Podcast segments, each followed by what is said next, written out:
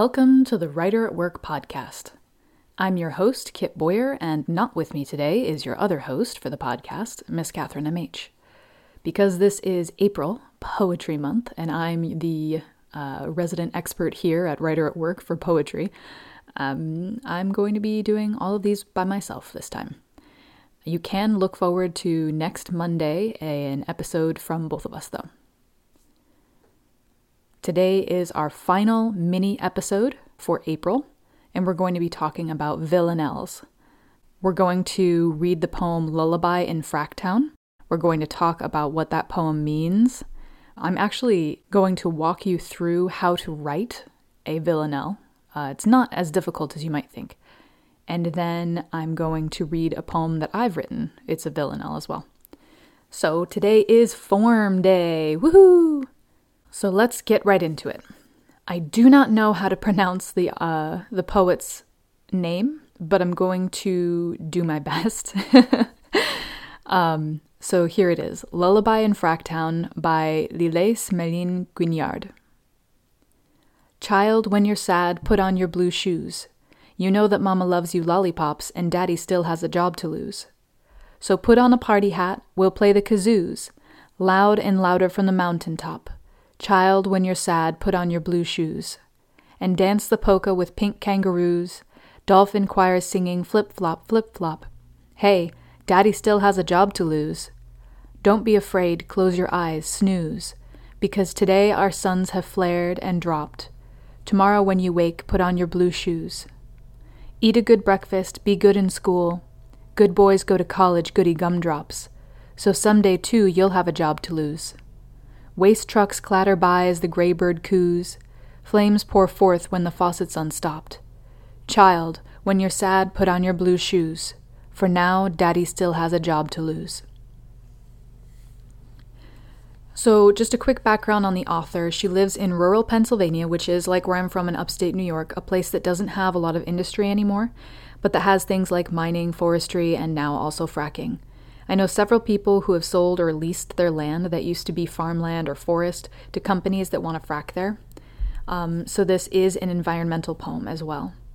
Um, and it can be about how when you're in a poor town, you're not giving the future of the environment any thought. You're focused on getting your kids grown, keeping your job, and kind of hoping to be able to forget and ignore some of those longer term problems.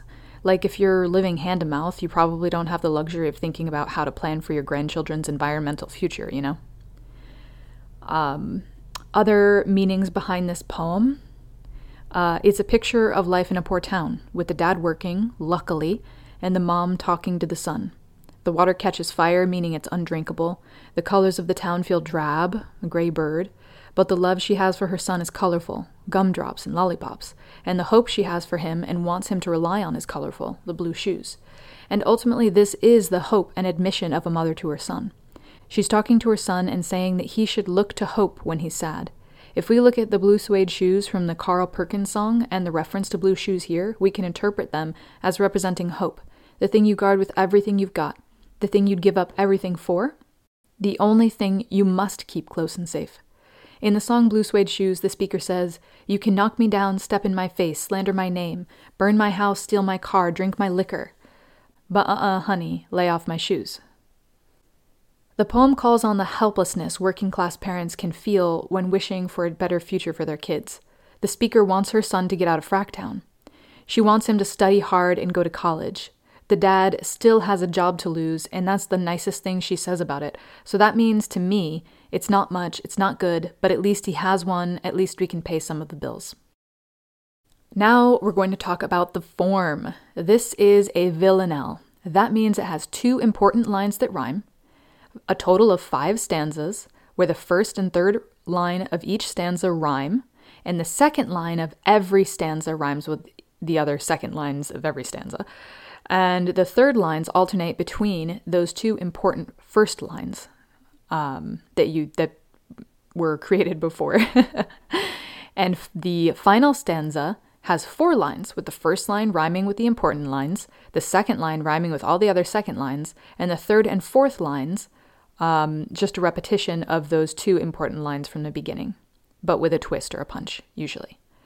So I'll give you a visual below, like a link with a visual below.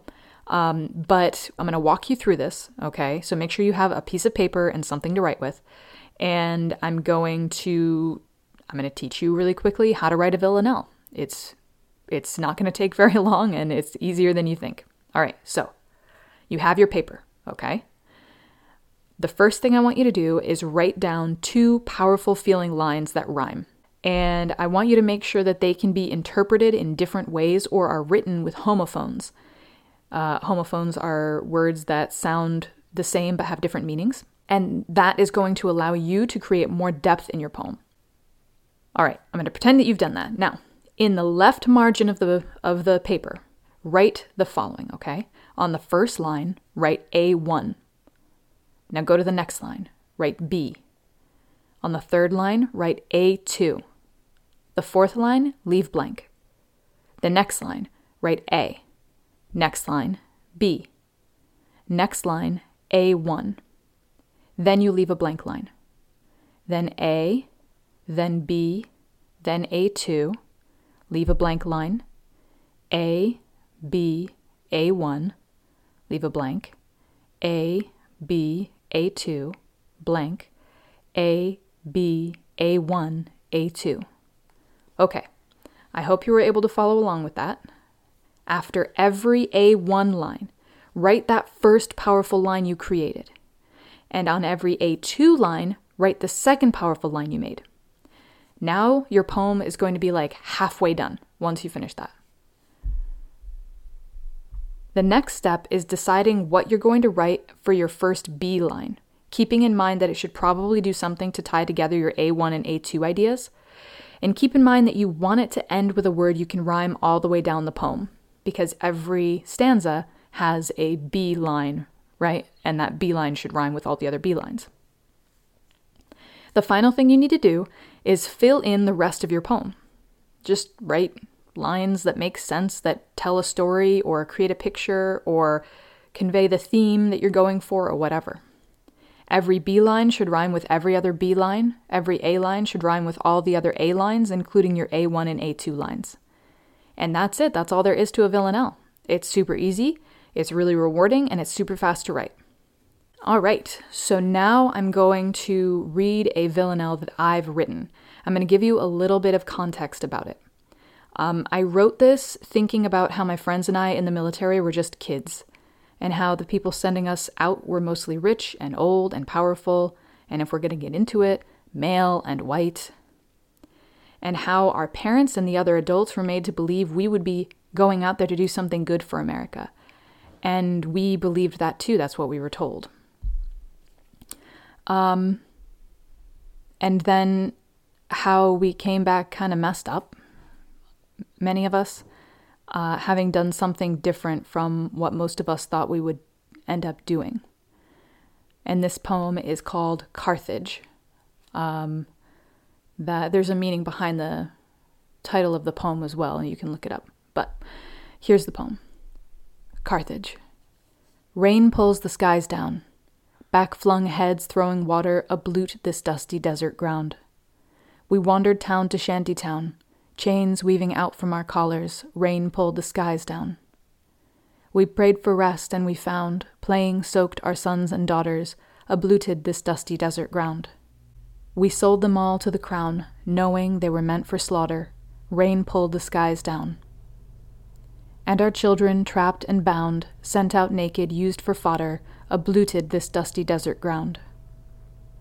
The few returned make no sound, having been laid upon the altar. Rain pulls the skies down, ablutes this dusty desert ground. Thank you for listening. If you'd like to follow us on social, you can find us on Twitter and Instagram under the handle Writer at Work Pod. You can support the podcast on Patreon, and you can sign up for our newsletter or read our blogs on our website, writeratworkpodcast.com. All those links are down below. Stay safe out there, and good luck.